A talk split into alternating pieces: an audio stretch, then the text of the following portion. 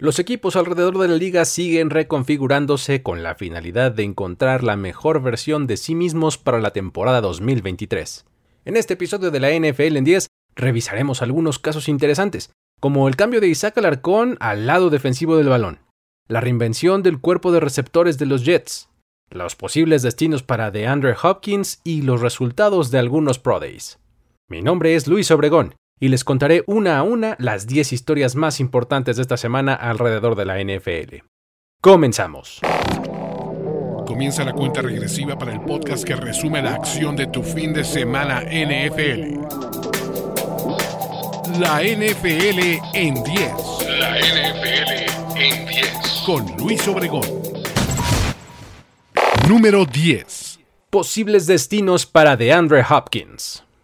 Se trata de uno de los jugadores de más alto perfil que parece estar disponible a pesar de no ser formalmente un agente libre. Y durante la semana nos enteramos que ya hay varios equipos en la carrera para hacerse de los servicios del receptor.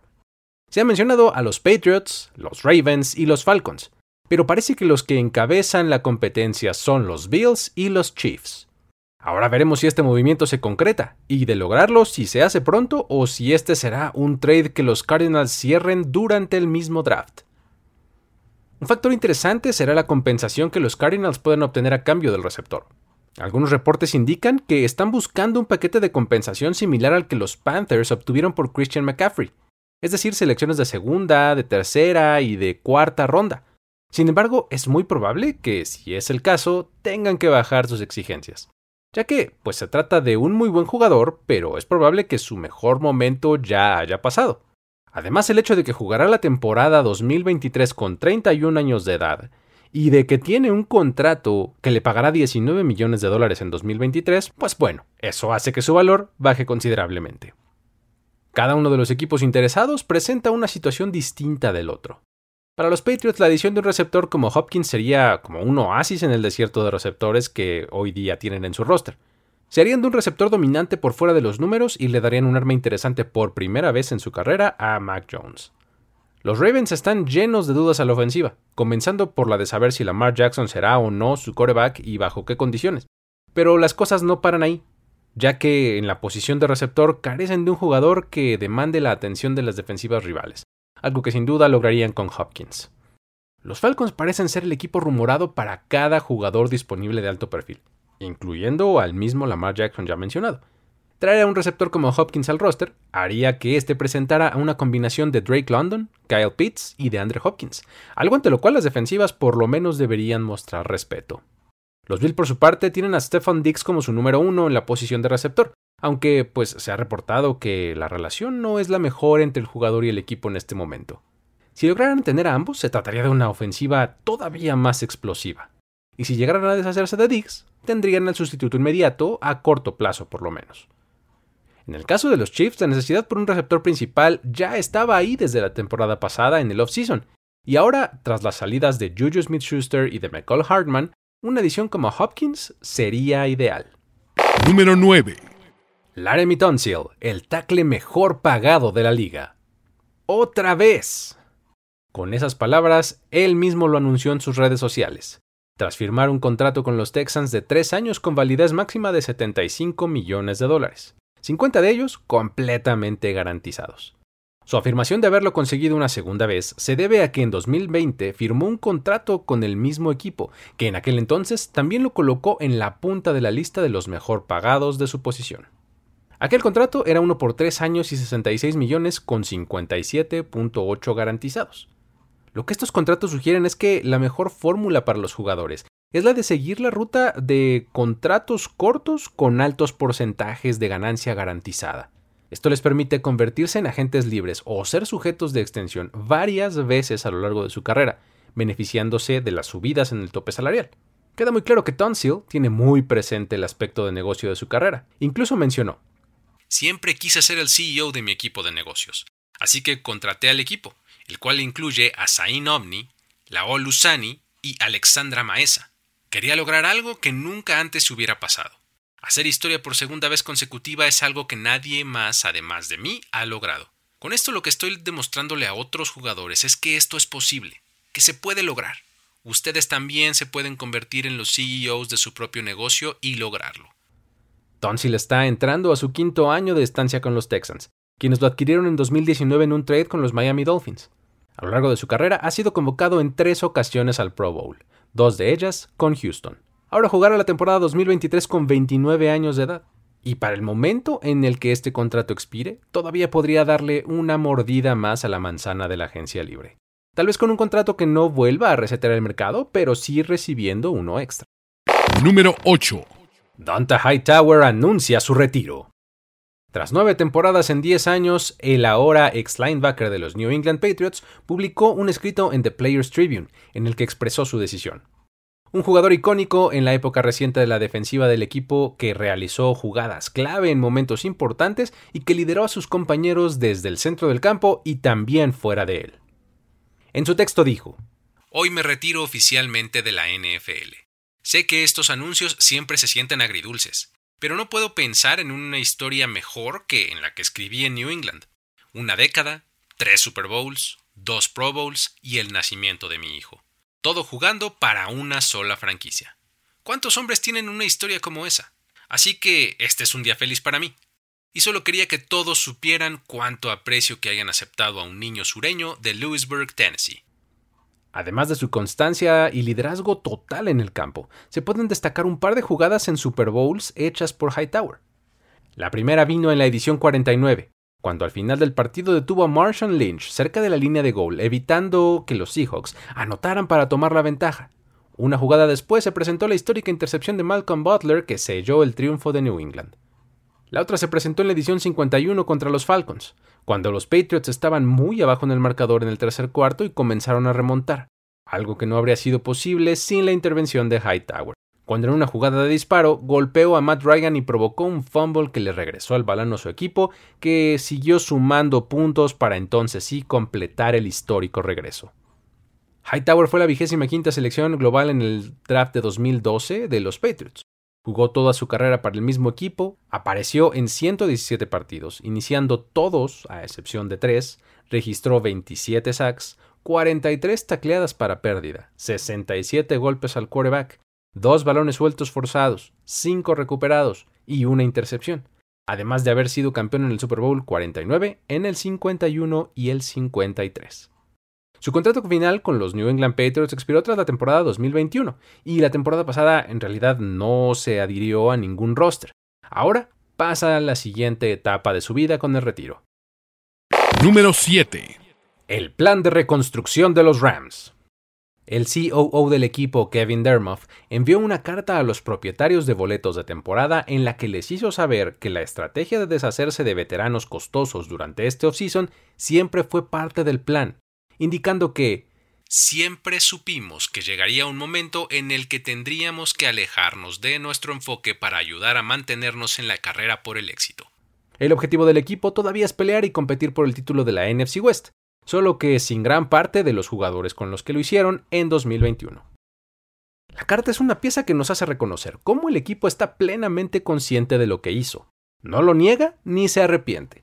Por el contrario, lo expresa abiertamente a sus aficionados. En un fragmento mencionan que el sello del equipo bajo la dirección de Sean McVay y Les Snead ha sido el de hacer movimientos agresivos para perseguir títulos de Super Bowl. Habló de la flexibilidad en el tope salarial que el equipo tenía en el pasado cuando fueron por jugadores jóvenes de nivel de Pro Bowl, como Sammy Watkins, Marcus Peters, Brandon Cooks y Jalen Ramsey. Todo esto complementado con la posibilidad de adquirir jugadores para el corto plazo como Dante Fowler y Von Miller, usando capital de draft para obtener ese empujón extra que hacía falta para llegar al Super Bowl. La decisión importante se presentó en este offseason. Dermott dijo en la carta: Podíamos una vez más reestructurar los contratos para darnos una última oportunidad con nuestro núcleo de jugadores, pero eso significaría una reconstrucción total en las siguientes temporadas.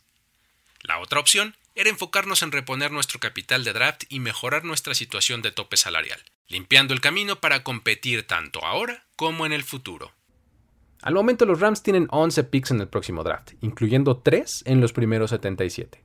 Además, tienen casi todas sus selecciones para 2024, con las cuales pueden tomar jugadores o usarlos como capital para adquirir veteranos antes de la fecha límite para hacer intercambios este mismo año. Al hablar de la situación del tope salarial hacia el futuro, Dermot mencionó el equipo tuvo que dejar ir a algunos jugadores que nos ayudaron a levantar el trofeo Vince Lombardi, lo que hace que absorbamos todo el dolor de esos contratos esta temporada. Pero eso nos hace tener una proyección de más de 60 millones en espacio contra el tope salarial en 2024. Si este plan funciona y vemos a un equipo competitivo tan pronto como la próxima temporada, el front office de los Rams no solo ganará el respeto del resto de la liga, sino que probablemente veremos una tendencia de otros equipos que quieran efectuar el mismo plan. Uno en el que apuesten todo por ganar ahora y luego se preocupen por reestructurar. Lo que es increíblemente valioso de este caso específicamente es que estén identificando el momento adecuado para hacerlo, y no quieran estirar la liga un año más de lo debido. Más vale un año antes que uno después. Número 6. Cam Newton se muestra en el Pro Day de Auburn. Con la frase No hay 32 mejores que yo, el ex MVP de la liga anunció que participaría en el evento al inicio de la semana, y así lo hizo unos días después. Lanzó 30 pases a los prospectos de receptor que entrarán al draft de la NFL 2023 ante los ojos de los scouts de distintos equipos de la liga, siendo el momento más llamativo, uno en el que mostró su característica habilidad para salir de la bolsa de protección para luego lanzar un pase de 50 yardas, el cual fue atrapado por su hermano menor, Kaelin. Si hay o no 32 corebacks mejores que Cam es un tema de discusión para otro momento. Sin embargo, lo que no ayuda a su caso es el hecho de que lo último que vimos de él no fue nada bueno. Después de pasar la temporada 2020 con los Patriots y dejar que desear con su actuación, regresó a los Panthers, dejando el equipo con récord de 0-5. Después del Pro Day, Kaylin Newton, quien entrará al draft como prospecto de receptor, dijo que Esto fue él mostrándome amor. No le debe nada a nadie. Ha tenido un camino y una carrera asombrosa en la NFL. No tiene nada que probar. Vino aquí a mostrar su habilidad, a mostrar que todavía lo tiene, a comprobar que no está solamente ahí sentado. Cualquier organización que quiera un coreback ganador, su número está disponible. Cam no realizó ningún comentario después del entrenamiento y ahora está disponible para contratarse con cualquier equipo. La pregunta es, ¿quién estaría dispuesto en este momento a darle una oportunidad? Número 5. CJ Stroud brilla en el Pro Day de Ohio State. El prospecto de quarterback tuvo su sesión de entrenamiento abierta a los scouts de la NFL y todo marchó sobre ruedas, mostrando su gran habilidad para lanzar el balón en diferentes profundidades y con distintas velocidades. Todo eso ante una asistencia casi total de los equipos de la liga, destacando una comitiva grande y de altos mandos de los Carolina Panthers, quienes tienen por cierto el primer pick global del próximo draft, el cual muy bien podría ser utilizado para tomarlo a él. Por supuesto que los Panthers están haciendo su tarea con cada uno de los principales prospectos de quarterback rumbo al draft. No se esperaría algo diferente. Sin embargo, la creencia de muchos es que Stroud es quien tiene mayores probabilidades de terminar siendo esa selección. El ser un quarterback que ofrece un piso muy alto resulta muy atractivo para los front offices, Después de todo, el tomar un coreback en la primera selección global es una decisión que altera el rumbo de tu franquicia, ya sea para bien, porque el jugador se compruebe como una superestrella, o para mal, y que esto retrase el progreso de tu franquicia por años. Y en el camino además le cuesta el trabajo a una buena parte del staff de cocheo y al equipo administrativo. En su entrenamiento dejó claro que es el mejor pasador puro de esta clase, y dejó también muy bien parados a sus receptores, quienes atraparon prácticamente todo lo que les lanzó. Caso curioso, Marvin Harrison Jr. participó en el entrenamiento a pesar de pues estar terminando apenas su segundo año de elegibilidad, por lo que pues no es un prospecto elegible para este draft.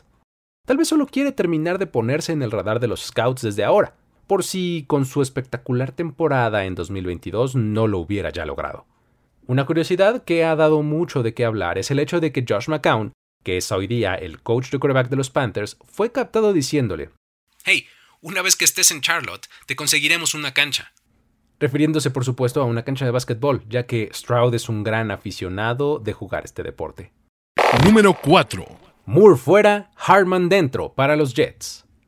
El equipo de New York sigue reconfigurando su cuerpo de receptores y los movimientos más recientes incluyen el haber mandado vía intercambio a Elijah Moore a los Browns por una selección de segunda ronda solo para que unos días después el equipo llegara a un acuerdo con el velocista McCall Hartman en un contrato por un año y 6.5 millones de dólares, quien complementará a Garrett Wilson y Allen Lazard para atrapar los pases de tal vez Aaron Rodgers. No puedo evitar pensar en los Jets como el equipo que está intentando replicar el modelo de los Rams del que hablamos hace apenas unos minutos. Un equipo que está agregando todas las piezas necesarias, combinando talento joven con veteranos probados para pelear por el título hoy mismo. Por supuesto que para ellos el camino es considerablemente más difícil, ya que están en una división en la que compiten contra los Bills, y en una conferencia en la que los Chiefs y los Bengals tienen mucho que decir. Por supuesto que falta la pieza más importante, el trade de Aaron Rodgers, del cual por el momento no tenemos ningún reporte de avance, y nos quedamos desde la semana pasada en que su voluntad es jugar para el equipo de Gangrene. Número 3. Consistencia en el arbitraje la más alta prioridad para el comité de competencia. El vicepresidente ejecutivo de operaciones de fútbol de la NFL, Troy Vincent, dijo que en la más reciente reunión del comité, la discusión más importante fue la de cómo asegurar que los partidos fueran oficiados de forma consistente por las 17 planillas de árbitros durante toda la temporada, asegurándose también de que el reglamento sea consistente.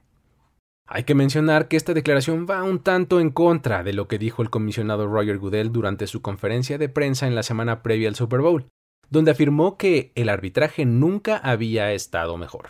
Tal parece que ante los ojos del comité el trabajo es, por lo menos, inconsistente, por lo que están trabajando en mejorarlo. Las soluciones y los cambios al reglamento están todavía por conocerse, pero la buena noticia es que la liga no está haciendo ojos ciegos ni oídos sordos ante una situación que para muchos es evidente, que es el hecho de que un oficial marca de una forma en un partido y esa misma jugada en otro partido se marca exactamente al revés. Número 2. Y saca Alarcón a la línea defensiva. El jugador mexicano ha terminado su elegibilidad de tres años formando parte del International Pathway Program, y los Dallas Cowboys han decidido ofrecerle un contrato para permanecer con el equipo, pero ahora del otro lado del balón de lo que lo venía haciendo. Tal parece que tras haber visto tiempo de entrenamiento en la línea defensiva en el equipo de prácticas, el staff del coordinador defensivo Dan Quinn vio lo suficiente en características físicas y ética de trabajo como para estar interesado en ofrecerle una oportunidad como tackle defensivo. En este caso lo más fácil es pensar que entonces no sirvió para nada todo el trabajo que hizo a lo largo de tres años. Que todo lo que aprendió ahora se va a la basura. Que esto es solamente un movimiento para preparar su eventual corte. Pero los invito a que vayamos más allá. Esto tiene que ser una buena noticia, por lo menos por el momento. Él mismo así lo dijo en una entrevista exclusiva que le otorgó a Carlos el Tapa Nava de ESPN.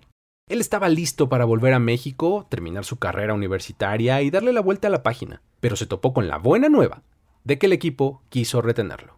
Aquí me parece que está lo más importante. Los Cowboys no tenían por qué retenerlo, y eligieron hacerlo él ocupará uno de los 90 lugares disponibles en el roster del equipo durante el off-season, un número que muchas veces resulta insuficiente para la preparación del equipo. Los reportes indican que al momento de evaluar su situación, tanto el coach Joe Philbin, encargado de la línea ofensiva, como el coach Aiden Dirt, encargado de la línea defensiva, que además es una parte importante del programa internacional, ambos dijeron que lo querían como parte de su equipo, sobre todo por su gran ética de trabajo, que complementada con sus aptitudes físicas dan como resultado un gran potencial para convertirse en un buen jugador. Finalmente, Will McClay, el vicepresidente de personal del equipo, le puso enfrente el contrato diciéndole que le ofrecía formar parte de la línea defensiva. Ahora el primer objetivo del Arcón parece ser el de quedarse en el equipo de prácticas y eventualmente ser elevado al roster activo. Lograrlo como tackle defensivo incluso ahora parece un poco más sencillo que hacerlo a la ofensiva, ya que los Cowboys tienen muy poca profundidad en la posición de tackle defensivo. Lo que es cierto es que ya no está protegido, no cuenta como excepción en el roster y ahora todo depende de él y de su habilidad para mejorar día con día. Número 1. El no agente de Lamar Jackson. La liga envió un comunicado a los equipos notificando que existía una persona que estaba negociando en nombre del quarterback y que estaba prohibido entrar en conversaciones con él.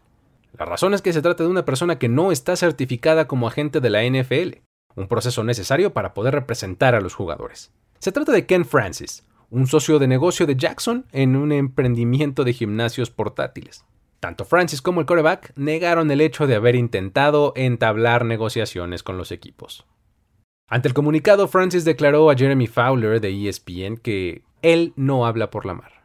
Dijo que es un socio de Jackson en otros negocios y ese es su alcance Destacó que el quarterback maneja sus propios asuntos de fútbol, aunque tiene gente en su círculo cercano a la que consulta. Lamar mismo dijo en Twitter, Dejen de mentir.